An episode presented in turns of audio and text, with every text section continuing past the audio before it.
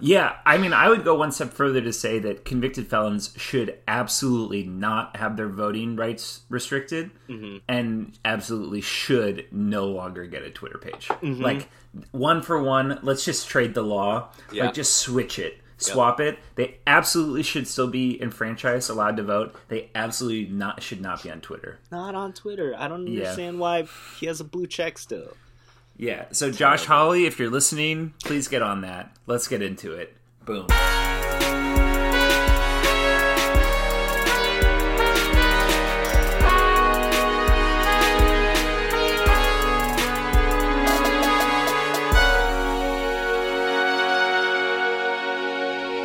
Welcome to the Hegelian Friendship Simulator. The only podcast on Spotify and Apple Podcasts that we've seen at least that talks weekly about Wikipedia articles mm. and tries to trade them off tries to trade them off as concrete fact. That's right. This is Hosted- the world. This is reality. Hosted by your two favorite dumb smart guys. Hmm. With me today is Alex Vergel, who has very kind eyes. Thank you. And with me, as always, is John Miklas. No joke, no punchline. Just John Miklas.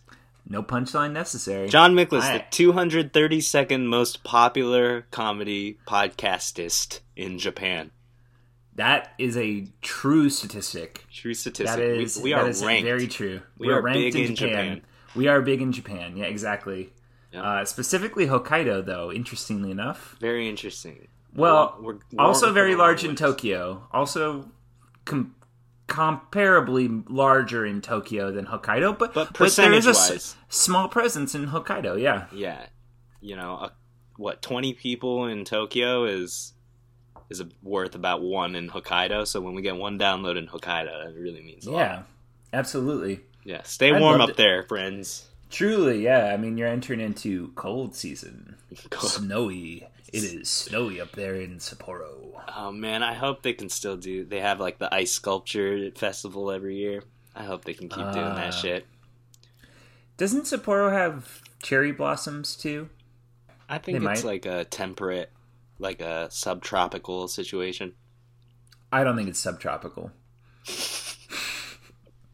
Not I Hokkaido. think- I don't Not think. Hokkaido. Uh, is Tokyo subtropical? It's not. Yeah, yeah, it's like in the temperate subtropical region. oh, temperate subtropical. Well, yeah, Okay. you were there in August. I saw your pit stains. It was. It was It was sweaty. tropical as fuck yeah, when we were it there. was sweaty.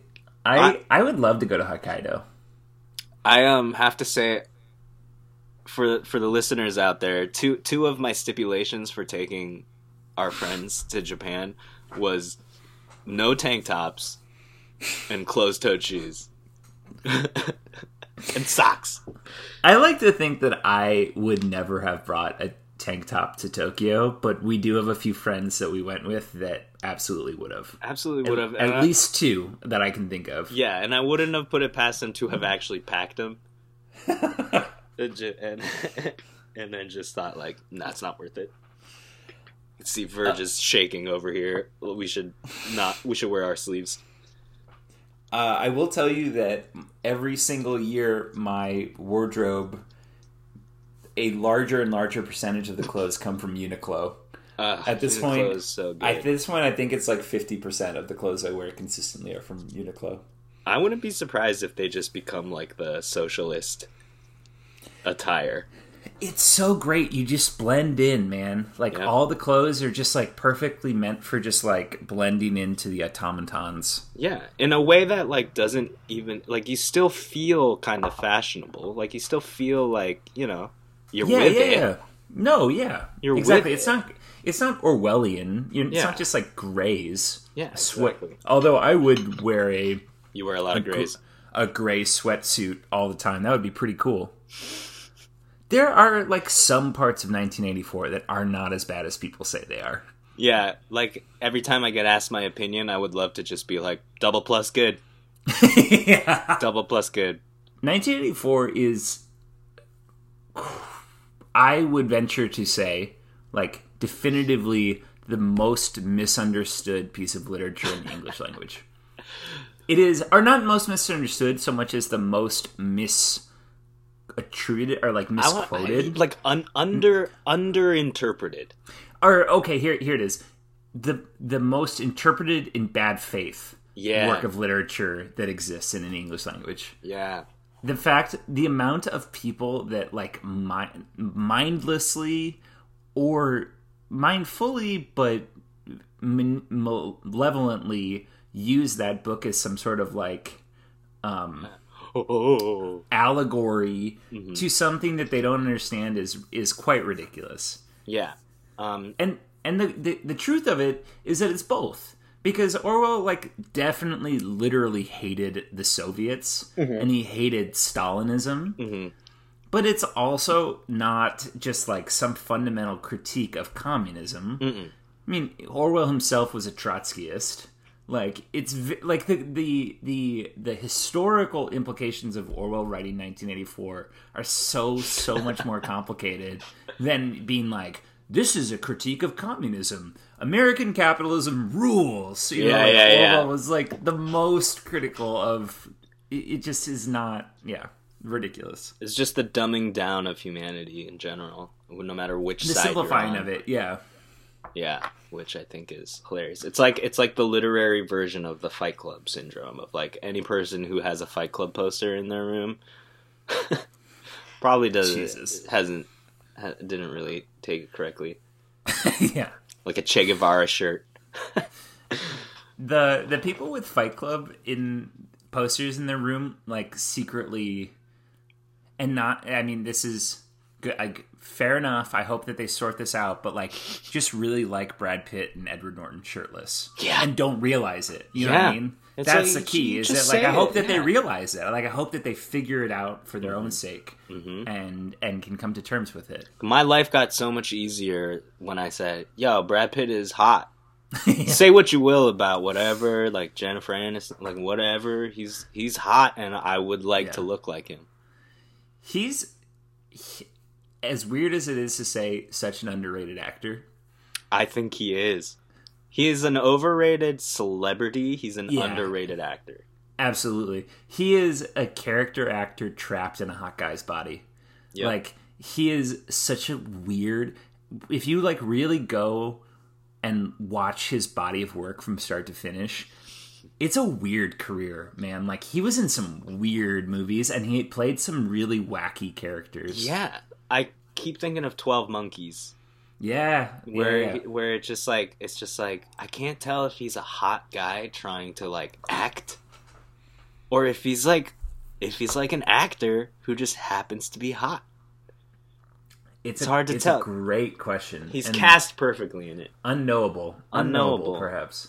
It is unknowable. Um, well, hey, folks, uh, you're listening to the Hegelian Friendship Simulator, um, the only podcast where about 25 minutes in we start talking about Wikipedia articles. Before that, we just talk about whatever. We talk Um, about whatever. Hot people. Yeah, who's hot, who's not, Yeah.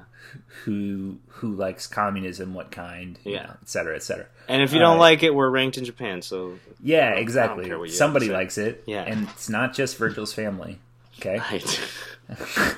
Uh, but uh, if you are listening now, maybe it's your first time. If it's your first time listening, thank you, welcome. It's pretty friendly in here. Uh, if it's your multiple time listening, thank you also. Uh, please keep listening. Please don't forget to rate and review and subscribe on whatever podcast app you listen on. Uh, if you want to get a hold of us, we are on social media on Twitter and Instagram. Just search the name of the show.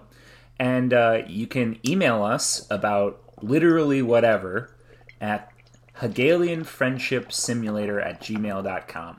Spelled the normal way. Yeah, yeah. You know, it's just spelled exactly how you would spell it in the third grade.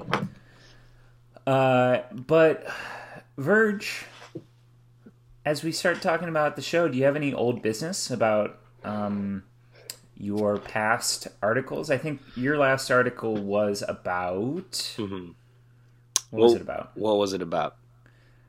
Uh, The Bloomsbury Group. the Bloomsbury Group. I Ah, just remembered lovely. myself.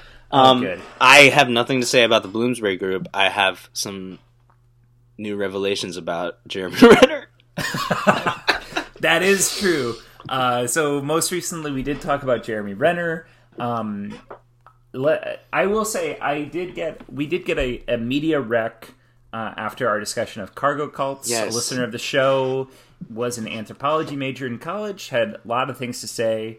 Some of them not pleasant, but he never said that we were uh, offensive in our conversation about No, cargo no, no. cults, and I'll take that as a win. Yeah, Um, we won't name him by name, but you know who you are.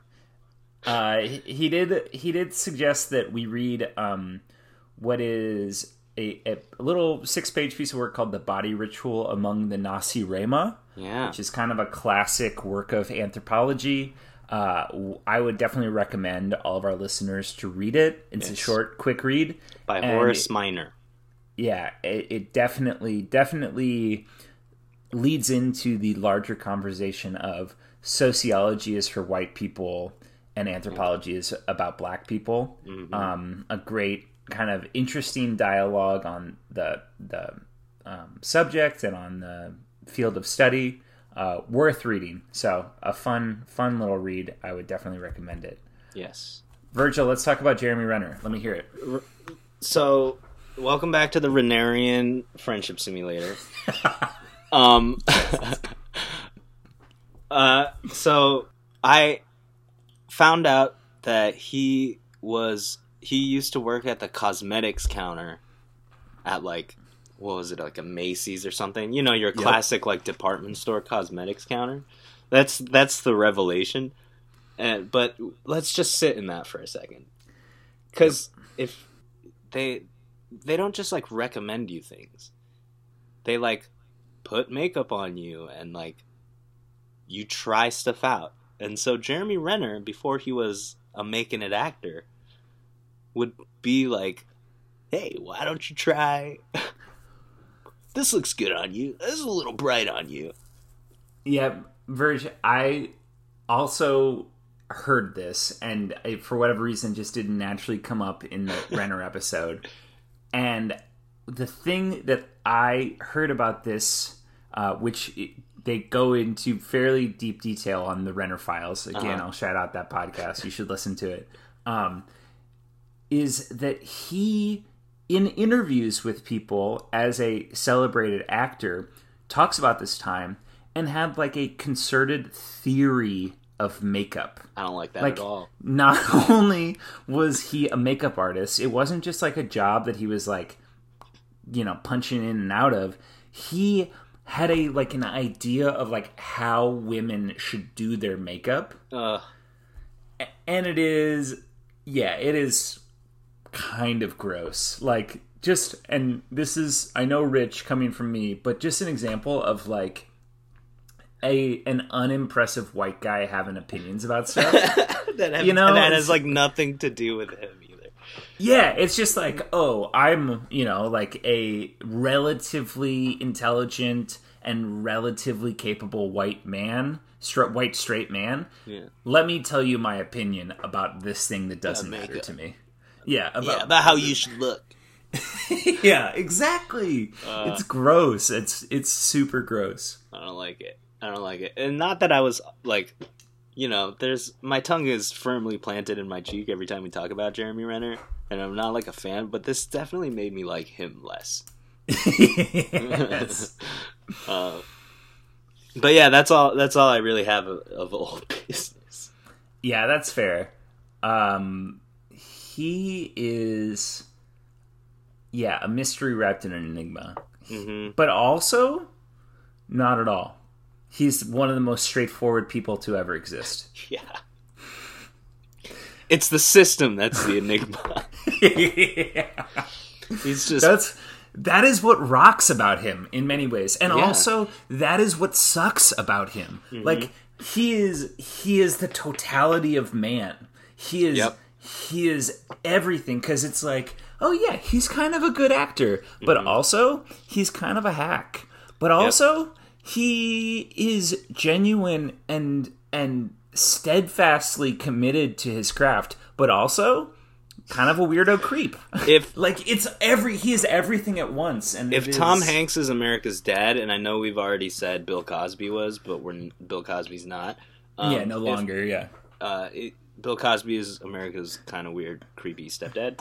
Um, if Tom Hanks is America's dad, then I think Jeremy Renner is America's son. He's like not the greatest generation. He's fitting into the boomer Gen X like borderline right there. Um, He's yeah, son or brother that you Yeah.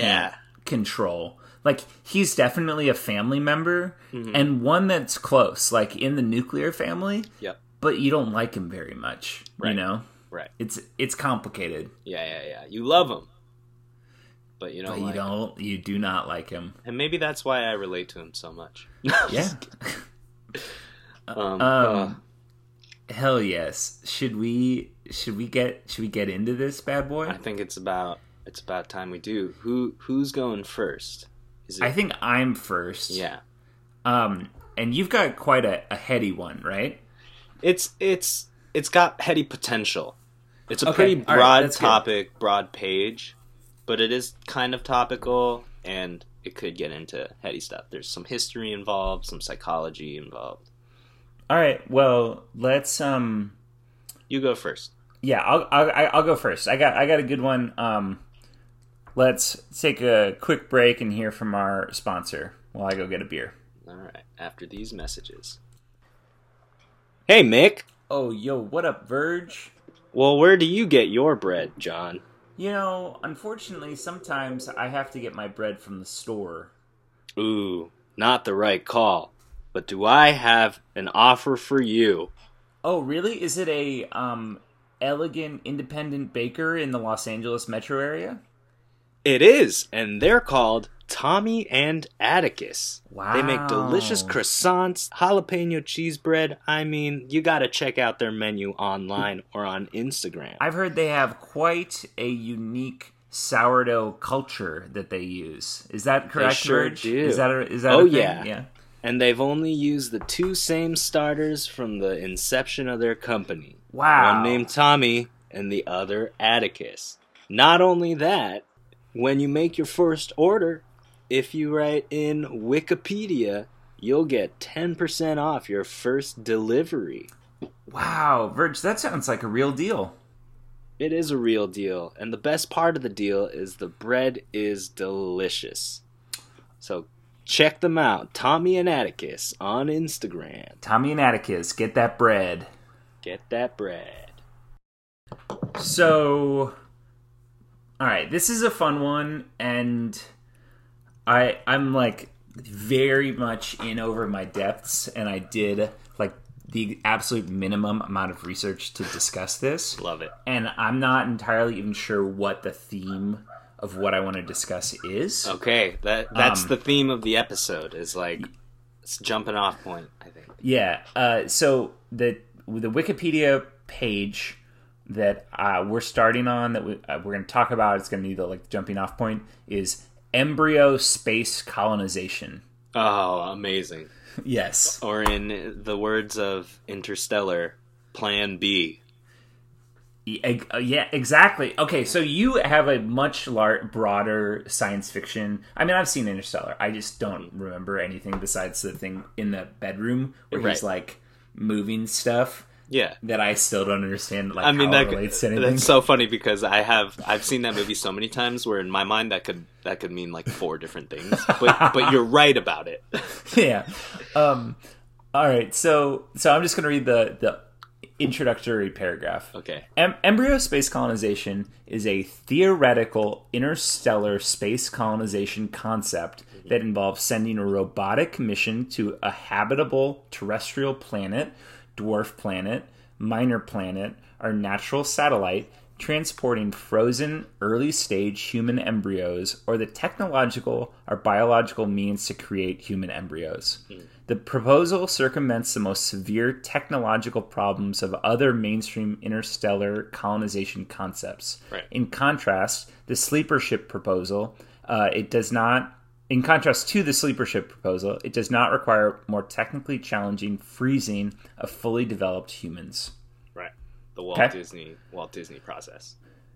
Yeah, yeah, yeah. So, all right. I mean, there's not like a ton to the article. I think it is just a good jumping off point.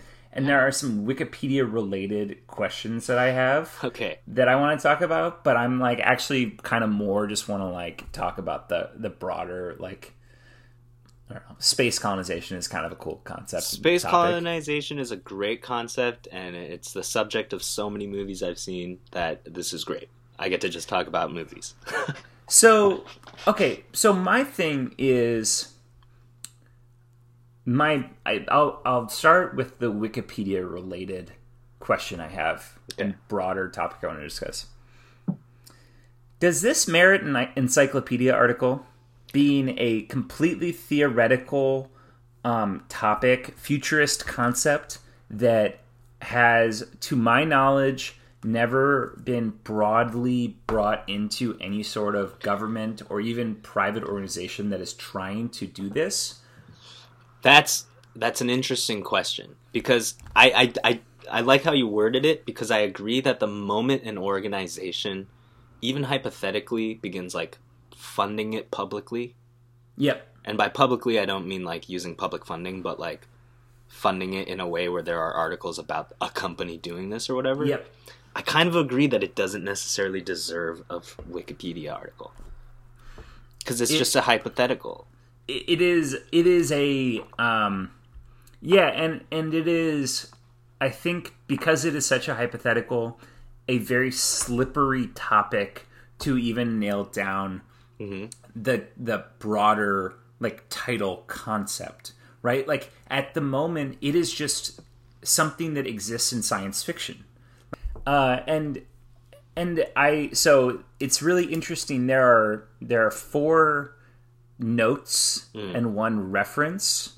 Um, so there is uh, a an article from the Journal of British Interplanetary Society. uh, Okay. em- embryo space colonization to overcome the interstellar time distance bottleneck. Mhm. There's another from a like a science magazine, cruising the infinite strategies for human interstellar travel. Um, and then PBS SoCal, should we study human embryos beyond 14 days? Um, so, you know, like it is related to what is probably currently a more broader topic, which is like the development of embryos That's in an artificial capacity. that's what I think it should be. It should be under that. Yeah, I would agree. I, It- I- to me, it would be a more legitimized topic of conversation in Wikipedia if it was under the umbrella of like embryo research, as opposed to like, how do we colonize space? Yep. Um, yeah, I, I and I I went to the topic or the talk page of this, and it I guess it did actually. Um, so this is from 2006. Uh, there's a lot of speculation that sounds like a ri- original research in the article. I'm tempted to prod it, and I think what is prod? Proposed deletion. Um, and someone said responded to that and said it's just survived a deleted vote. Also, I took much of it out of out for vagueness. So it's been like edited down, but I do find it interesting that it it did this page did survive a vote of deletion. Um, I ah okay. See now that now that I'm thinking more about it, I kind of agree because like I very much aside from the enjoyment and like the future speculation that sci-fi allows, like I do believe that the more it's talked about, the closer we get to legitimizing what that might look like, if that makes sense. mm-hmm. Um, like I want smart kids to be interested in this possibility, so that in twenty to thirty years they like, you know, do some research that either legitimizes this or leads to something else along the same vein. So I will get to this because I have some thoughts too, and I think I think that you're you are personally more um prone not prone prone's the wrong word but like more intrigued by the by space and the future and Yeah. the upholding of humanity. Mm-hmm. And I am maybe a little bit more materialist in my Mm-hmm. perspective on things, in the sense that I'm like, uh, and I think I want to get to this. Like, we'll we'll eventually get there. I I want to. There's not a ton that I want to talk about in the article, so I want to stick with the stuff like Right. s- specifically in the article because I do think this section was quite cool and interesting. Okay. Uh, it was called difficulties in implementing the concept, and it's like just this like laundry list. Right. Um, one is robotics. Uh, whether it will be possible to develop fully autonomous robots that can build the first settlement, settlement on the target planet and raise the hu- first humans is unclear. Uh, then artificial intelli- intelligence. It would be challenging to create an artificial intelligence that could serve as an adequate artificial parent and successfully raise human children who have no contact with other human beings uh, artificial uterus. Artificial wombs exist today, but they are not available for full term development of fetuses. Human embryos have been successfully grown in artificial, artificial uteri for 13 days. Uh, and also, there's a 14 day rule codified codified into law in 12 countries preventing human embryos from being kept in artificial uter- uteri past 14 days. That's super interesting, I think, right? Like I This falls. Does this fall under like the sanctity of life argument? I It's think not. so. It's inhu- It's inhumane to do this. Is that the argument against it? it well it's in i know like the broader argument is it's inhumane to to create children that do not have parents right. like to just create an orphan Uh-huh. then uh other issues computer hardware would need to function reliably over long periods of time uh so just like the concept of entropy you know right. Right. Um, uh, similarly, propulsion would be required f- over a long period of time. I mean, that kind of stuff. But this is the one that I think is interesting ethical. In addition to the question of whether it is technically feasible to raise children without human contact, there is the further question of whether this is morally permissible. It is found to be unethical to deliberately create children that will grow up without parents, yet embryo space colonization requires this.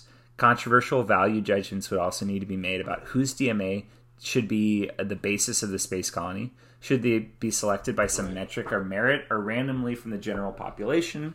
Either choice presents ethical problems. Should the parenting AI firmly steer the children to maximize the chances of the colony's success? Should it accept the risk of allowing them significant autonomy? Which languages and cultural values should be submitted to the colonists? Should they be raised to according to some value that exists on Earth, or create one that is somehow optimized? Are there truths that should be kept from them? The possibility of a new civilization, civilization that starts without a cultural legacy might appeal to cults that want their values to become a norm for an entire society. Is it permissible to allow them to have their own embryo colonies where the AI indoctrinates the colonists only in the cult's value system? The difficulty of answering these and other ethical questions may become a non technological obstacle to embryo space colonization. That is like massive in its Yeah. in the amount of like thoughts that you could chew on that for a week. You It's- could get you could just sit in a room and get high and chew on that Yeah. one paragraph and think about it forever. It would be awesome, actually. It's, I my issue with this comes like prior to that, where it's mm-hmm. like if we can't even send currently living humans to colonize this place, why why are we even trying to pr- propagate the human species to that It- to that level? it is i think it is um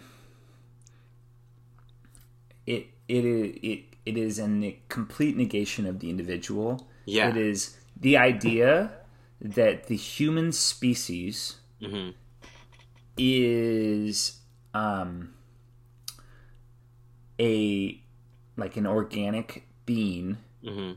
like like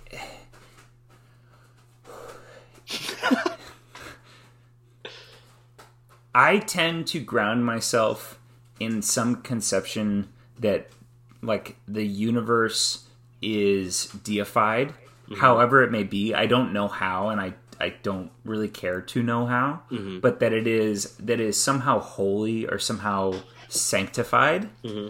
and that the that humanity is a gift, right? Mm. Like I, I I I some element of me, and maybe that's just like having grown up in around the, the church, Right. like i do think that like there's a certain connection between like time place and humanity Mhm.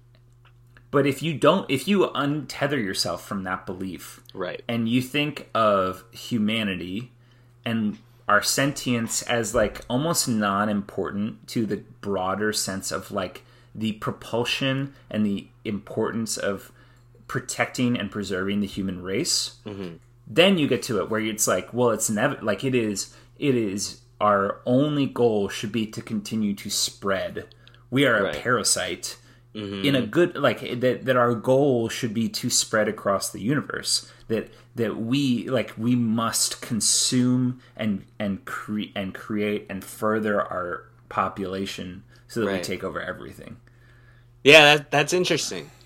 I I don't disagree. I think the word should is interesting to mm-hmm. use because it's like to me it's like, you know what? If we have the means to try it, then we should try it. Hmm. And if it works, then it works and that's awesome.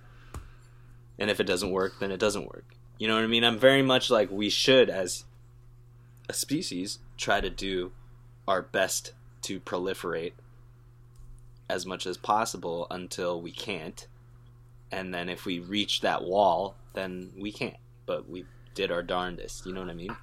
I guess it is. Um, I do. I do think that it is um, somehow monumentally arrogant, though, in a way. Like, like that. It that it that this consumption. that mm-hmm. There's that there is that we are not somehow supposed to live symbiotically mm-hmm. with the earth like mm. with this gift mm-hmm. that we should be like that we are expansionist that we should consume and continue to profligate man I I I I, find it so I, I get I so I wrote down in my notes I said what is the point of life?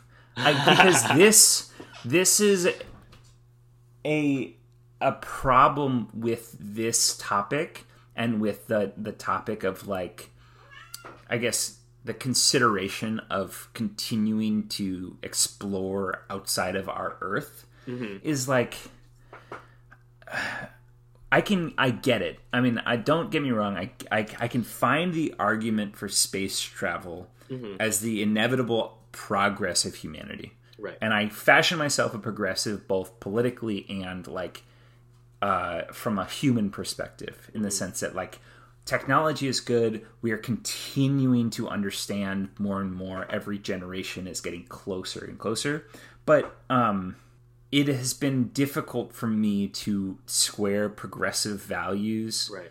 in the present day because life feels more fucked up today than it felt when I was growing up. Yeah. And I don't think I don't think it is just a reflection of being an adult versus being a child. I think that something is inherently broken and sick and wrong with our present. Mm-hmm. And I have a hard time talking and thinking about like the future right. in a moment like now when like income inequality and discrimination and bigotry and like all of these things are being like showing themselves in such a garish Yeah. and insincere way you know So I- so so are you would it be safe to say that you currently don't think we deserve to successfully do this? I yeah, I would say that that's a good that's a good way of putting it. uh, Yeah. That that and and also, I, I had this a little bit later in my notes, but I think this is a good time to talk about it. Is that there? It is a reflection of the people that kept popping up in my wiki hole mm. of who is talking about this still. Mm-hmm. Bezos, Zuckerberg, Musk, mm-hmm. like oligarchs. These fucking I'm trying to think of the right word that doesn't sound like I don't know. Bourgeois pieces of shit. Yeah, perfect. I, I didn't want to say like I don't know, like other stuff has like weird intonation. Um, Yeah. these assholes Yeah. who are still talking about this Mm-hmm. and have no interest in solving the legion Right. issues on Earth that are that are materially in front of them. This is this is the interesting thing I think about like the generation we're growing up into is like when we were kids, for example, the very 20th century like physically strong man winning out mentality was still like present. You know, like if you can mm-hmm. chop some wood, then you're more worthy than some guy who is on his computer all the time. Right. That's shifted to people who are able who like nerd culture, right? Is like almost now the the winning out mainstream culture over sports. Like over like your classic jock. But I think Simon Pegg for example was like the first person to be like, yo, like nerd culture is like pretty toxic and like I love how Right. much I love how much I have played a role in letting people who would be you know sidelined in nerd culture to like feel like they belong and all that but like the toxicity is not that different from when it was jocks and shit Yeah. Yeah. Yeah. and i think that's what we're seeing right it's like they're the top capitalists right now and they it happens to be more on in, on the tech side so we give it we give it like more space because for so long they've been the underdogs yeah. I mean, yeah. I think you're right. I think that there's elements. There is elements to like. Uh, I don't know. I mean, I. I think that the only one that gets his water, like that people hold particularly too much water for, is Musk. Like that man is so insulated from criticism that is like so deserving, and he probably honestly has the worst politics of all of them. he's a child in my opinion Yeah, yeah. He did. I mean, he also yeah posts like he posts on Twitter like he's 14 years old, which Yeah. is gross. Um, but so I was thinking about this in terms of like talking about space travel. Um, the only particularly m- moment momentous like aspect of space travel thus far in human history was at the height of the Cold War, right? Mm-hmm. Like the Soviets got Sputnik, and mm-hmm. that led, I mean, that opened the world to so much of the stuff, and then the Americans walked on the moon. right And that had its own, both of those had their own toxic strain, which was like national exceptionalism. yeah But Beating I out almost, the other guy was the biggest push. I almost would argue that that corporate or capitalist like uh what's the word? Manipulation or or, or like like this is almost worse. It's almost grosser Yeah. because it is such an examination of uncaringness Right. at least the national exceptional attitude of space travel was like look at this thing that we've come together to do we're doing this for the common good not for the worldly common good for our national common good but at the very least like this is an expression of what people coming together can do out of Right. out of patriotism. Mm-hmm. I mean, I think long term, if any of this stuff is going to happen, it has to happen like like one day on like a human wide level of like we are coming together to to to solve what we perceive to be a problem or to push forward triumphantly. Yeah. but the the idea that private enterprise that is built innately on a profit model can or should do any of this uh, is I would say fucking disgusting. Yeah, I, this reminds me of two pieces of art. I'm going to say Okay. art. Okay, Uh, the first being Gil Scott-Heron's poem "Whitey on the Moon," which interesting. is okay. which is great. They used it in um, Lovecraft Country, Oh, nice. and and the first two lines, it's like my sister got bitten by a rat, and Whitey's on the moon. You know, Mm-hmm. we can't pay for her medical bills, but Whitey's on the moon. Like you're absolutely right. Where like the the the reasoning, which takes me which takes me to the other piece of art, which is this is the thing that should be talked about about Prometheus, but no one can ever get past the typical things people talk about Prometheus. The movie, Ridley Yeah. Scott's movie, is like it's all about science and finding finding the creator and blah blah blah blah blah, and then it all comes back to Guy Pearce's character, who's just like a rich dude who wants to live forever. Right. Like that's the ultimate reason for why the mission even exists in the first place. Which I think is Yeah. right. Like this is this is just strong manning in in a way that we haven't seen before and feels benign because tech feels progressive and benign. Right. But ultimately like the names you mentioned are just like the new strong men of the 21st century. Yeah, I was thinking So- about. I think. Yeah. No, you're right. It's, so when when you when you when you when you're saying that these are the people still talking about it, then it, it's like yeah, like this doesn't feel like humanity being like let's survive for Mm-mm. our children. It's like Mark Zuckerberg being like I want my child to be in space and lead Yeah. be the new Adam.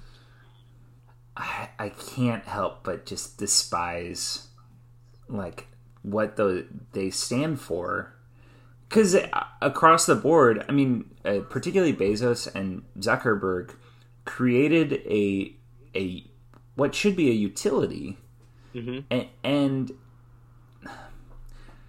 i don't know whether it's themselves who are corrupted or just like the the basis of american culture that is corrupted or you know quite literally both hmm but the idea that they can can and should extract profit the the level of profit out of it at the expense of the people that they do i mean if you want to see something eye-opening a go find a video on youtube of facebook content moderators Oh my god, I wrote a short film about this actually. horrifying It's just terrible. absolutely It's horrifying terrible. and and abjectly viciously bad on facebook's part Mm-hmm. and and manipulative. I mean like just wrong. I, there's no way to look at it without saying oh what they're doing is morally wrong. Right. and then and then just like try and deep dive on the myriad ways that Amazon escapes any level of responsibility or or labor restriction. Like it's just it's like why you're you both are worth more than any person in the history of the world. Like mm-hmm. why more? If you've created this utility that could and should benefit humanity for the rest social media facebook and mm-hmm. amazon both have been able to create an, a marketplace on the internet which is the future that is seminally important i use them still i am not afraid to say that i use both of Yeah. them because they're both good Mhm. if they were being managed correctly Right, and they're and they're just kind of like trying to stay ahead of people. They they want it to continue to be good enough, right yeah right? Which is like the grossest thing, where it's like, oh, the people people want it, people still use it. Yeah. That's and it. they don't they don't I don't feel like they ever actually examine like like why it's good or what it could be good for or Right. what the purpose is. They just examine like the profit model. This is kind of okay. So, Iron Man, the movies. Mm-hmm. At some point, it came out that like Elon Musk at the time was kind of like the basis for the movie iteration of the character. Which when I when Elon Musk was first popping up, I was like, "That's cool. He's like possibly like the real Iron Man," you know. Yeah. And then he actually showed up in Iron Man 2. And when I watch it now, I go, ugh. Like, Elon Musk, you're not Iron Man, Right. you know? But then I realized that, like, Iron Man is. is. like, frustratingly flawed until he snaps at the end. No spoilers on what happens. But until. yeah, I you wouldn't I wouldn't know.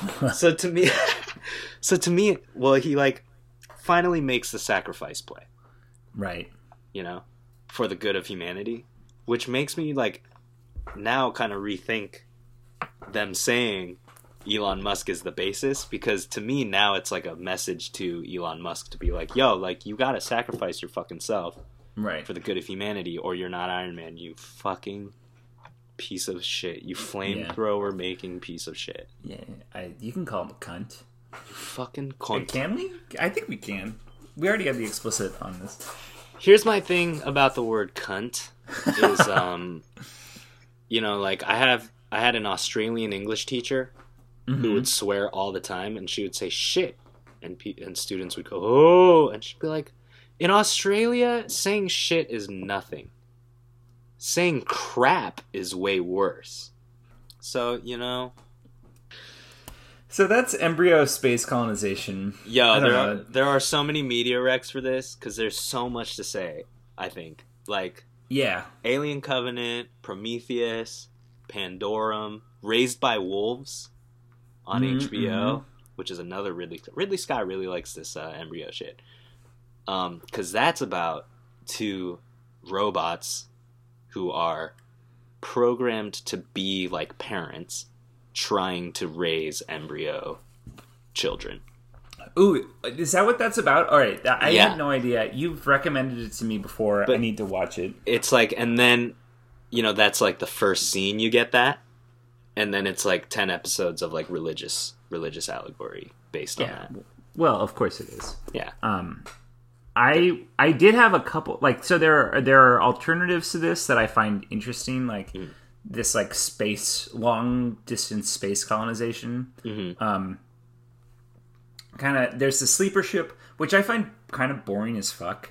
Like the idea of like of like seasoned astronauts being like cryogenically frozen for long Right. haul is stupid and is the least convincing to me of any of it.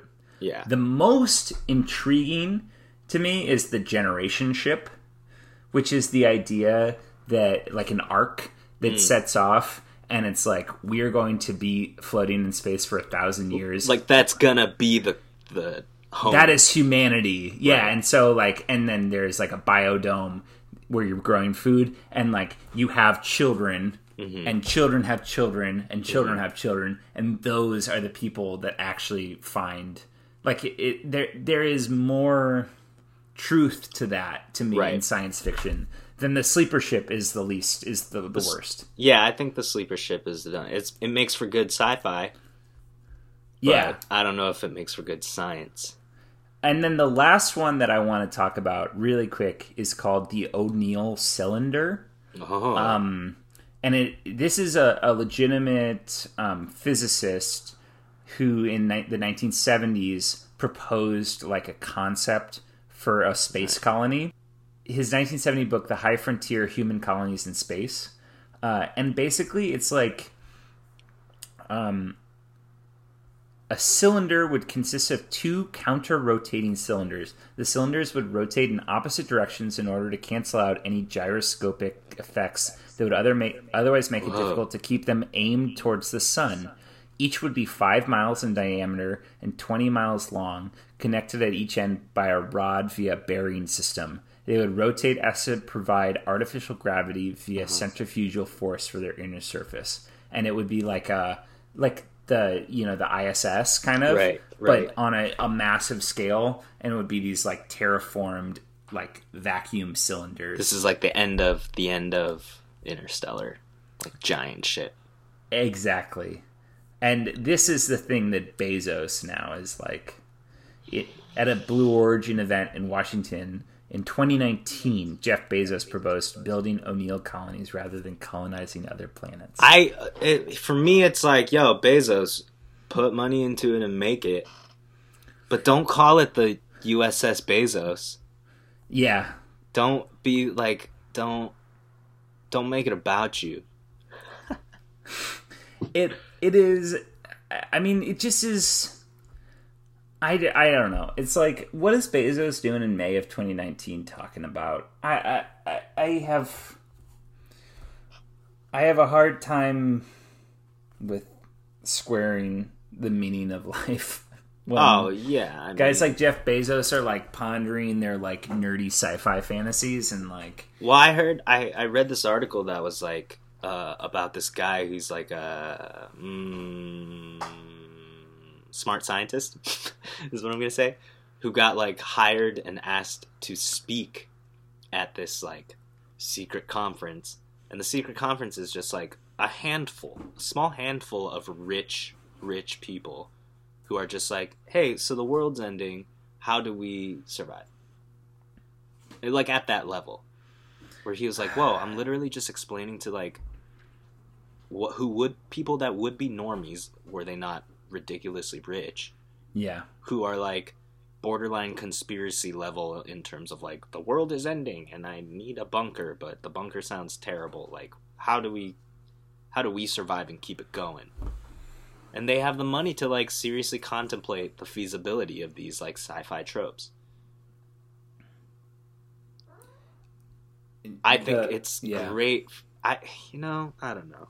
The listener can't see me right now, but my or you can't even see this, but my blood is boiling. Yeah. Like I, my blood is actually boiling from like thinking about that, contemplating it. It's just like like I get the I get the um the importance of progress. I really Mhm. do. I'm not a luddite and I'm not saying that we should like, you know, get rid of hmm like that technocratic class hmm but I mean, if they keep fucking around, like they're gonna find out. You know what I mean? Like, yeah, dude. it, like I just, I just can't see. I- It, it, if we're left with the choice of like, all right, all of humanity, just like the common man is fucked, or mm-hmm. this like very very small technocratic class mm-hmm. can like proliferate humanity. Mm-hmm. They can they can suck and consume all of the profit out of Earth, and they can proliferate like the universe to continue humanity, or we can like buckle down, come to a common goal, and like live simply and humbly on Earth. Like I choose the common man I agree. every single fucking time. yep. And right now, it certainly feels like that's the choice. I mean, I, and I don't even think either choice is feasible, to be completely honest. Like, I think we're fucked regardless, and I think that embryo space colonization is inevitably flawed and not going to happen Yeah. anyway. Yeah, yeah. But I'm definitely down sinking with the ship. Mm-hmm. With the the people whose like laughter I can hear, than some stupid like artificially intelligence raised like embryos in space a 1000000 mm-hmm. miles or not a million a billion a trillion space light years away. I don't know. It just is No, it I makes agree. me It's- mad. It honestly makes me mad. If it's a random lottery, if it's a truly random lottery and that's how I get picked, I'd be like, you know what? Fuck yeah, I'll do my part. But if I don't get picked, I wouldn't feel bad. And if it's a bunch of like, if it's Mark Zuckerberg's fucking loads being shipped off, I say good riddance. And if Yeah. and if they go with them, I say even better riddance. I just think I think that if we fuck up this place, if we fuck up Earth, Mhm. Let another species get, take it. Like if if we fuck up Earth and we if we screw up Eden, we don't get to mm-hmm. be out there. We don't get to try it again. Mm-hmm. We don't deserve it. Mm-hmm. We have never deserved it. Like the I, the contemplation of space colonization requires me to believe that humanity ha- has has created I don't know has like come to terms with it, its existence. Mhm. Has I- come to ter- ideologically ideologically i am definitely in the camp of like if they build this ship and it's all rich people and it succeeds that's awesome but one of the obstacles they're gonna have to get over is me and all my friends coming in and trying to sabotage that shit yeah, yeah. and if they know what- succeed over that then fine You know what? You know what technology still works from 200 years ago? A guillotine. A guillotine still works. It still does. Oh, I love it. I, Oh my god. All right. Well, let's hear about um, what you've got to talk about. I love that. I love that we decided that you were doing the less heady one, and the two biggest questions to come out of it is what is the meaning of life and who gets to live. I Who deserves to live? it's impossible for me to not. I I literally was- came. I came in prepared to be like, okay, I need to be like on the top of my game to be able to talk about this without sounding like an idiot. And like two minutes into it, I was like, I am not nearly high enough for this conversation. oh, Ember, Dude, oh, have I you felt like this you- 'cause- podcast has been just like a gold mine for like script ideas? Yeah, Dude, it's been crazy. I've been like, wow, we we should really like write like like Timothy Dexter. yeah. Like Um, Jeremy Renner is going to be working for decades if we get writing yeah. because we have so many roles for him. Yeah, Timothy Dexter, honestly. he'd be perfect. He would be perfect. I picture like a Crispin Glover, you know, like the dad on Back to the Future as like a Timothy Dexter. Yeah, I could totally see that. Just Like like, the- very. Yeah, like the peanut Gotta- guy, dressed kind of like the peanut man, Mr. Peanut guy, Yeah. and like kind of quirky, but also like I wouldn't let my kids around him. Oh yeah, I mean, such a sex pest. Like just such like a, ugh, ugh, like very flamboyant, but like in a very hetero heterosexual way. Like a very like not like um like divine Yeah, the from kind John of like Waters, but like very like the kind of straight guy that would have opinions on uh, makeup. kind of a So- McPoyle. You know, oh my like god, a- a McPoyle indeed. yeah. weird Oh rubs, drinking milk, straight milk all the time. Um, that's so funny. Is like nothing has turned me off more from the prospect of just drinking straight glasses of milk than like the media representation of people who just drink straight glasses. Oh yeah, it's terrible. It's not good. Um, I grew up on Japanese milk, and that shit is delicious. Is it? Oh, I believe that. I'm not surprised Yeah, at all. It's just like better, of course. Japanese Japanese farm animals have like nothing wrong with them. I don't understand how. It's like I guess it's just it's just large island life, but Yeah. The, the, I think it, that's what it is. It's like that's the thing with island life, right? It's like you have a limited amount of resources, so you just like try to make them as good as possible with the limited amount you have. Um, so yeah. Uh, okay, All right, let's hear let's hear what what's your topic? okay. I strayed away from the unusual articles landing page Okay. um, because they they may be unusual, but they didn't interest me like this did topically.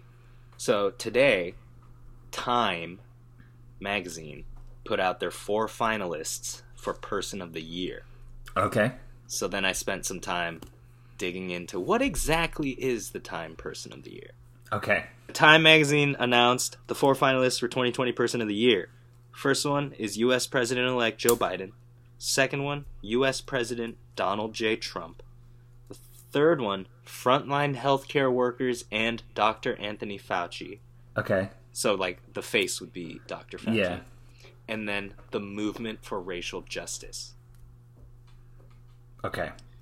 So as soon as I saw this, I was like, it should clearly be Dr. Fauci and the frontline workers or the Yeah. movement for racial justice. Like how how are either President Donald Trump or Joe Biden even like considered in this? Yeah, it's it's it's honorific for sure. I mean, Right. um, that I do think that if I remember correctly, I think the 1979 one was Ayatollah Ayatollah Khomeini, which Yes. kind of fucking rocks. right. So, so I, that's why I was like, yeah, I got to look into this. Yeah. Um, so, uh, Person of the Year is an annual issue of the United States news magazine and website Time that features and profiles a person, a group, an idea, or an object that, in quotes, for better or for worse, has done the most to influence the events of the year. So that's why people like Hitler Yeah. and Stalin Yep. um, have been, you know, person of the year before. By the way, it was man of the year until guess what year it was that they changed it to person of the year. Oof. Like embarrassingly late. I'll bet like 80s. Like Hilarious, because embarrassingly late is right. 1999. oh my god. It took until the 21st century for that. Was there really not a woman before 1999? Great question. was- There were three women of the year prior to 1999. From uh, 1927 was the first year, and there's a funny story behind that. But the three women of the year uh, were Wallis Simpson, who was the Duchess of Windsor, because she uh, was an American socialite who was the reason King Edward VIII abdicated his throne so that he could marry her. But she was already a divorcee. So it caused a constitutional crisis that led to King Edward's abdication. Um, Wow. Woman of the Year. Wow, Uh, that is quite. I love. Okay, can I? I I, I will. I will let you go on, but I have one. Please, please, please. One of the great things about this is that it is not done in hindsight. It's done in the moment, Mhm. and so it means that it is a completely fallible observation about influence Mhm. which is to say that woman is not one of the most one of the thousand most influential women of the last hundred years by No. any metric and No. yet she's times woman of the year one of the only in like a seriously flawed list Mhm. like it this is this metric this distinction is almost uh, what's it, like proverbially proverbially wrong Mhm. it is wrong significantly more than it is right Yeah. because it has no hindsight it is a fallibly temporal observation on the world It's like it's like it's like if a if a movie doesn't hold up but was like the biggest hit of that year. yeah Any movie The Rock is in, you know what I mean? Well, and it's like it's like um it- like being in the middle of a hurricane. Like literally in the in the eye of a hurricane, in the center of it while it's happening and saying a hundred people are dying are going to die from this. Like Yeah. you you have you, it's a prediction built on the the the fierceness of the storm in the moment but you have no retros no knowledge of what is happening around you. You like you have no knowledge of the outside world or like of you know like the larger dimension of what we're living in. You're just saying i feel like this feels like a bad storm. This many people are going to die from it. So that's like 1936. that is less than 100 years ago. yeah. Like I f- you know and w- a thought that came through my head is that I I don't think and I'm sure this is like seen as a truism to a large number of people, but I don't think any generation has ever been burdened by history the way ours has. Long term history. It's just sheerly based on the inability to access it at the rate that we can. Like that's a fair point yeah, yeah. long time is like something that I do think like you need to contemplate to be like a good human being or whatever. Um, to understand history and shit. But admittedly, you know, that was less than a hundred years ago. I can't believe it. Um, okay, sorry. Uh, the second other person, uh, woman of the year was Queen Elizabeth II, okay who is you might know from the show The Crown yeah fictional character from the fictional show, uh, The Crown, and Corazon Aquino, who was the 11th president of the Philippines and the first woman uh, president of the Philippines. She has, she has the exact kind of story that you would absolutely love. She was a Filipino politician who served as the 11th president of the Philippines and the first woman to hold that office, who was the most prominent figure of the 1986 People Power Revolution, which ended the 20 year rule of President Ferdinand Marcos. Wow. Ferdinand Marcos was like authoritarian, Yeah, yeah. kleptocrat. That's pretty cool. Yeah. Um, But again, again, it's like I, I- how it's just like of the year, you know. I get I get a little bit depressed thinking about like the the the thing about this this person of the year thing is that it's supposed to be an indicator like they're trying to make this mark of like a prediction as much as it is in a retrospective it's a prediction of the the world that they imagine to come Uh huh. and I, I mean, I, I don't. I'm not Filipino. I have very little knowledge of the Philippines, but like Corazon Aquino, like didn't make the cultural reference mark on the world that I. Yeah, but you don't know time- that she could have pushed the needle. Maybe I guess. And I'm not right. just saying that right. because no, she's I, maybe I'm. but like, yeah, I don't. but know, I think I'm it is it is an interesting it is an interesting like marker of like what was being talked about in that moment, right? Yeah, Like the number of kids No, absolutely, don't remember 9/11, like who who weren't you know conscious, they were too young for 9/11, who just like barely know anything about it. You think so? Is that like a? Dude, you- there are people who don't know. interesting. Um, yeah, not that they like wild. not that they particularly like have to or should at beyond like what other things sh- like are meaningful but yeah. I but I guess from like a because it exactly it holds like, a- such a place in my head you know it's Yeah. like such such a like a a a moment that the world changed in so many Right. ways like I Uh, would consider like the Berlin Wall yeah Berlin Wall, um, for Americans, I Pearl mean, my- Harbor, and Pearl my, Harbor, my, my, my and- parents talk about the Kennedy and assassination yeah, JFK Yeah. I think is like the boomer one. yeah Um, like the Challenger was like yeah yeah yeah for for Is Gen a Xers. Gen X one for sure yeah. Um, so like if you read like okay 20, 2010 it was Zuck, the Zuck. Of course he was. Yeah. 2011 it was the Protester because uh, the Arab Spring, the Right. Indignados movement. was the it Occupy? movement, yeah. Tea Party, um, protests in Chile, Greece, India, and Russia, among others.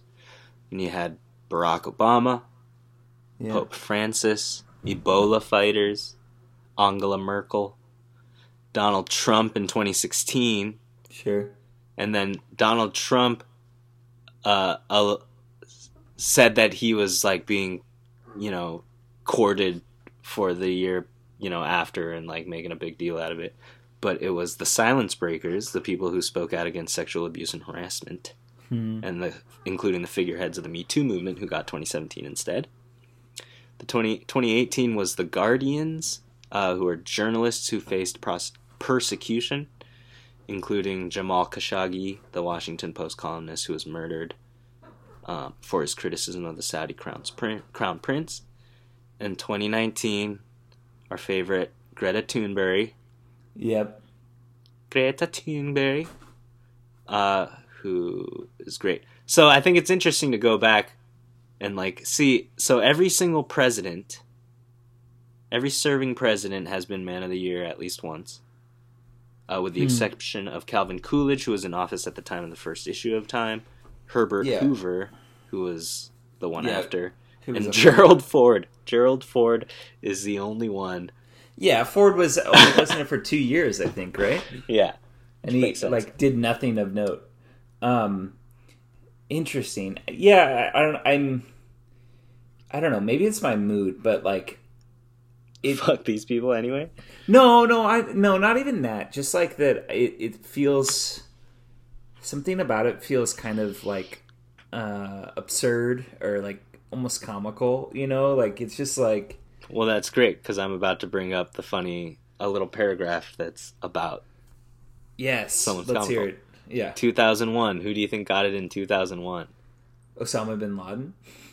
Great guess. That's the exact guess I was hoping you'd make. No, New York City Mayor Rudolph Giuliani. Uh, of course it was. Of course it was. Yeah, Fucking Um, of course. Rudy Giuliani. So under the uh, controversial choices uh, section, Yeah. it says Times Person of the Year 2001, immediately following the September 11th, 2001 attacks, was New York City Mayor Rudolph Giuliani. Oh my god, of The stated rules of selection, the individual or group of individuals who have had the biggest effect on the year's news, made Osama bin Laden the more likely choice that year. The issue that declared Giuliani the person of the year included an article that mentioned Times' earlier decision to select Ayatollah Khomeini and the 1999 rejection of Hitler as person of the century. Oh wow. The article seemed to imply that Osama bin Laden was a stronger candidate than Giuliani, as Adolf Hitler was a stronger candidate than Albert Einstein.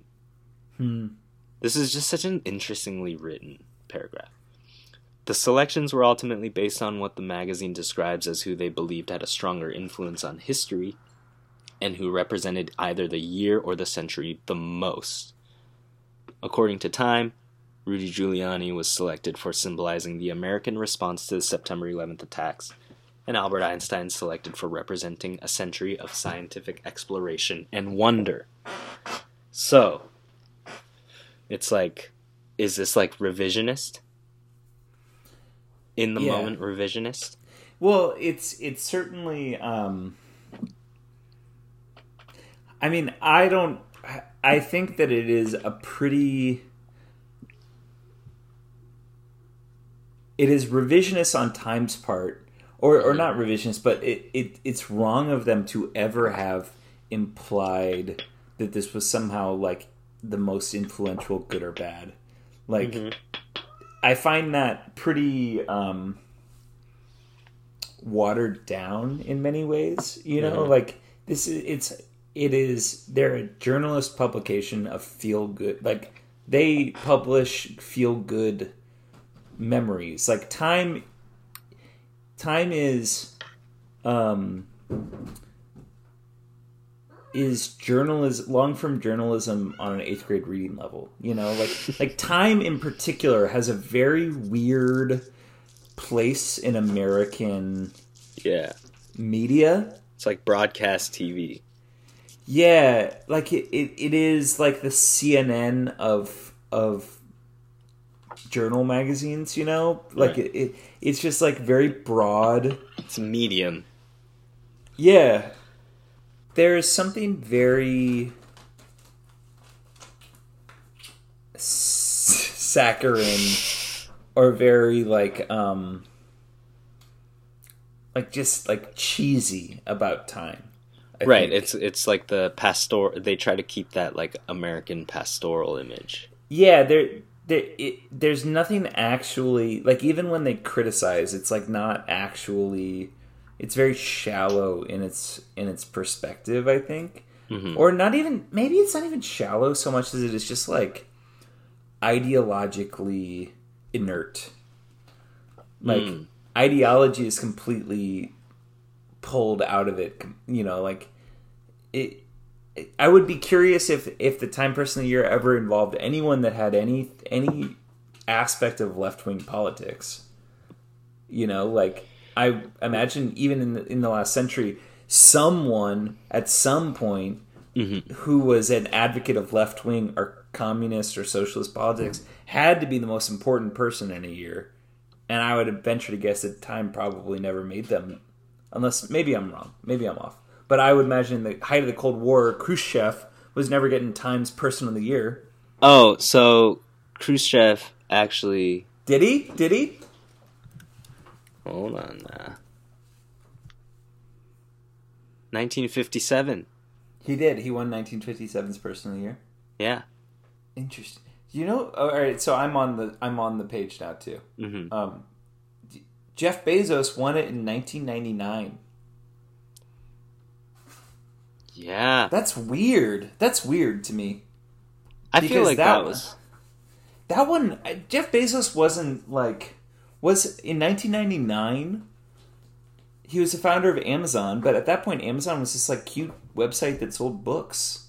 Yeah, I forget Like, that. Amazon that is was, like, a actually- book, book vendor. That is actually like much more prescient and telling than any like than a lot of the. So maybe there is like it is interesting that it's in the moment, but the fact that Time twenty one years ago Yeah, called out Jeff Bezos as someone seminally the most important person. I don't know. Like uh, that's actually, I'm I'm I'm rethinking. I'm I'm eating my words a little bit here.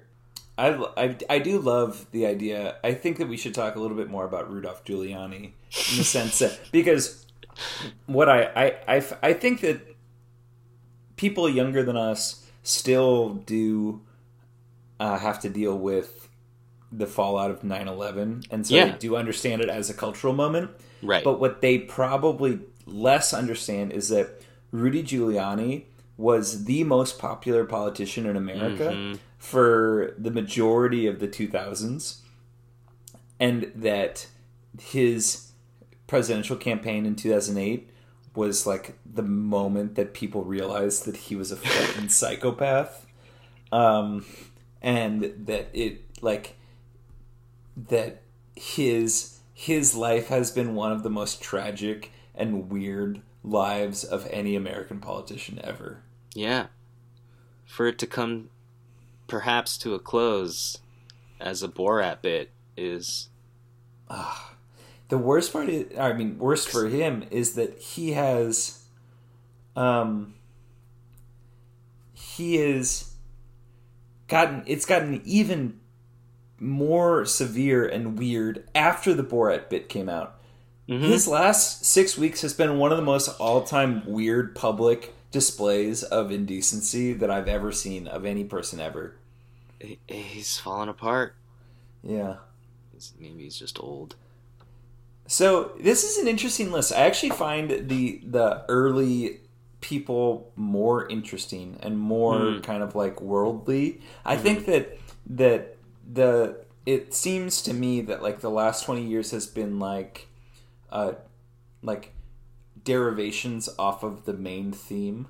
Like the amount of Right. like novelties on here. Yeah. The Silence Breakers, The Guardians. Mm-hmm. Didn't they do you at one point? Yeah, Yeah, 2006, 2006. Was, was you. Like, fuck off. That's stupid. the American Soldier, The Good Samaritans.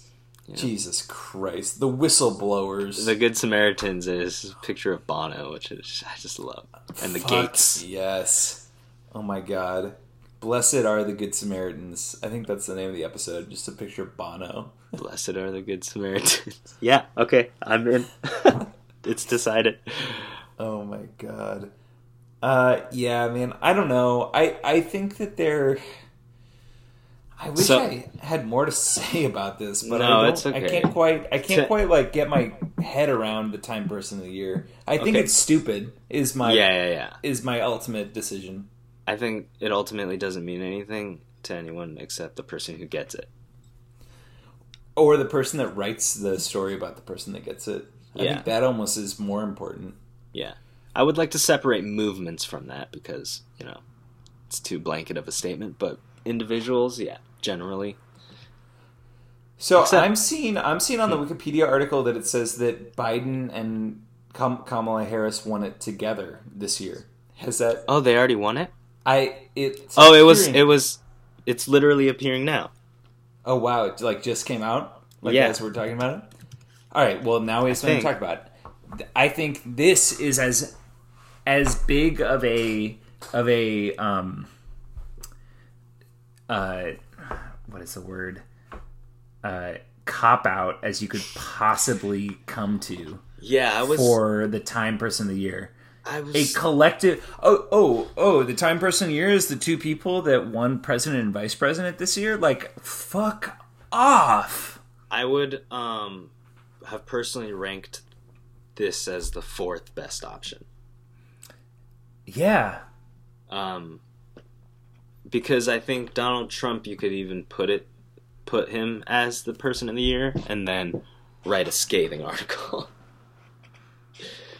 that's that could still be objective truths, but like, you know, what else are yeah you gonna write? i What are you mean gonna- we're, we're dealing write through we're dealing with the the the covid pandemic and this summer was the most prolific social rights protests and movement since the 1960s Mhm. and crusty ass joe biden. Is sharing it with his vice president, who i that would even be more interesting. Kamala mm-hmm. Harris is the first woman to be that to be elected either president or vice president. I don't think her politics are good for anybody because I don't think she has any besides her identity, which I, I wish that wasn't the case. I want to like her, but I don't think that they're like I don't think she actually stands for anything. Mm-hmm. But her accomplishment on its own right is seminally important, at least to the United States. Yeah. Joe Biden is a fucking boring ass liberal president. What on earth does he have that would. What does that mean? Why would he be the 2020 person of the year? It makes no sense to me. It really doesn't. It's insane.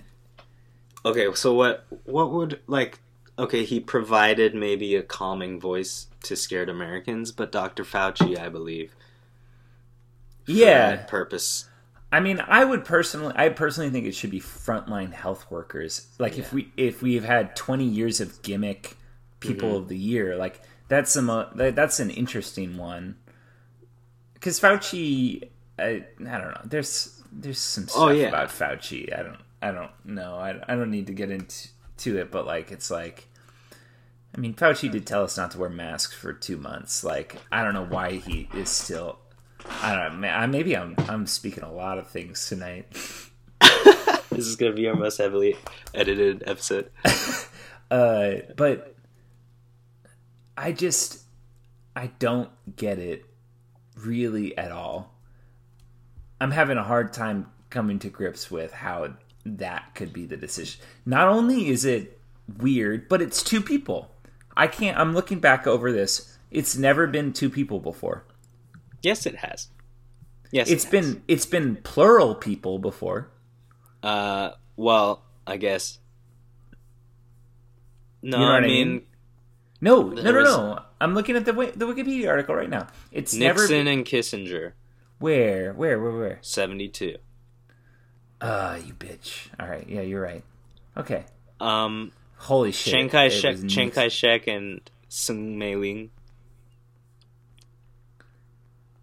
All right, yeah. But all right, anyway. fair enough. Yeah.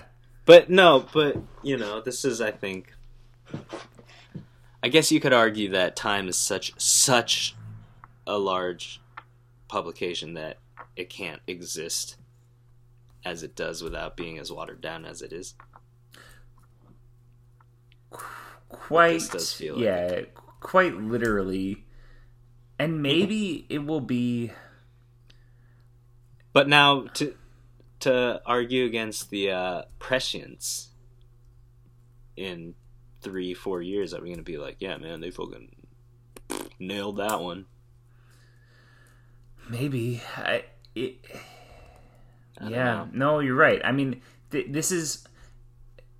I- I guess I am thinking about it as I am interpreting them thinking about it as the end of history.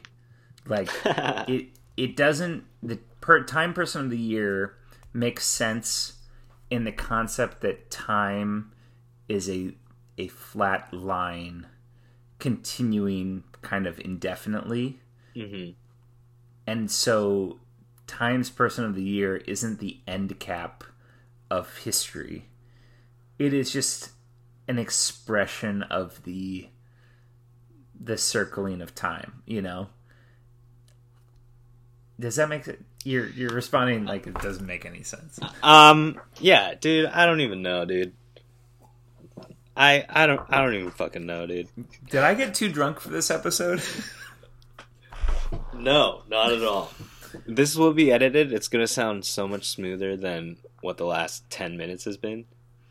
But I think I think I think I went in with with the kind of article that requires you to get into your most you mentality like mindset you know what i mean Yeah. and when it came after who deserves to survive and live Yeah, guillotine Jeff Bezos. it's we yeah when we when we guillotined jeff bezos before talking about how he was person of the year you're gonna reach it there's a threshold It's true. It's true. Uh yeah, this was a this was a particular episode of like kind of scratching at my personal vindictiveness of influential people. yeah Uh And it's it's a it's a it's a it's a clear weak spot for me in some ways. i don't know if it's a weakness or a strength Yeah, it's either one or the other, but I find it I find um I think that there is a truth to the idea that influential and famous people to a man and woman are as fucking broken as we are. Mhm. And I do not like deifying them. Like I think that almost no one that has ever existed is above judgment. I would Right. almost go so far as to say that no one No who has ever existed is above judgment. And there is a certain level of like we we have to question the system question the the machinations of the world that we live in if we're going to make it better for anybody because the fact of the matter is that it sucks for most people. Like life is shitty for the majority of people. And i'm tired of talking about about influential people whose mm-hmm. influence actually even when they are revered doesn't help anybody besides themselves. Dude man one of these days Jeff you're gonna Bezos. be you're gonna be on a wikipedia page as the figurehead for the post social media era. The revolution the post social media revolution. The hangover. The hangover oh period. My god. I would new love to be I would love to be at the head of a political movement that was called the Hangover. I think it would speak pretty strongly to my um my world I and my. I right now will make a pact with you to become two of the leading figures of the hangover Revolution. the. Hangover, yeah. The And Hangover the Wikipedia era. article is just the Hangover uh parentheses politics. yeah, and then above it it's like for the disambiguation for or for the for the film trilogy. For the tri- film trilogy. Go trilogy, to Hangover uh, disambiguation. it says Hangover, the physical symptoms of being too drunk the night before, felt them uh, days after, and then the film trilogy directed by Todd Phillips. Uh, well, for the listeners who are out there that have gotten to the end, just know that we've edited out probably 20 minutes of this. It was good, but it was a lot of us saying, I just don't know. I just Uh, don't know. So, so we edited out, um, but we appreciate you listening to this whole thing. Yeah. Um, we're we're very um, open to the new world order that we hope that will happen in our lifetime. And so, if you have any ideas about it, please send us an email or a DM on Twitter or Instagram. Or if you would like to join the social media hangover movement, the SMH movement, Yeah, please let us know. HFSSMH HFS SMH M That- is it. Um, all right, guys. Well, we appreciate it. Go listen to that new Taylor Swift album. Yeah, seriously. Yeah. Tonight. Listen to it. Yeah. Listen to it. Adios.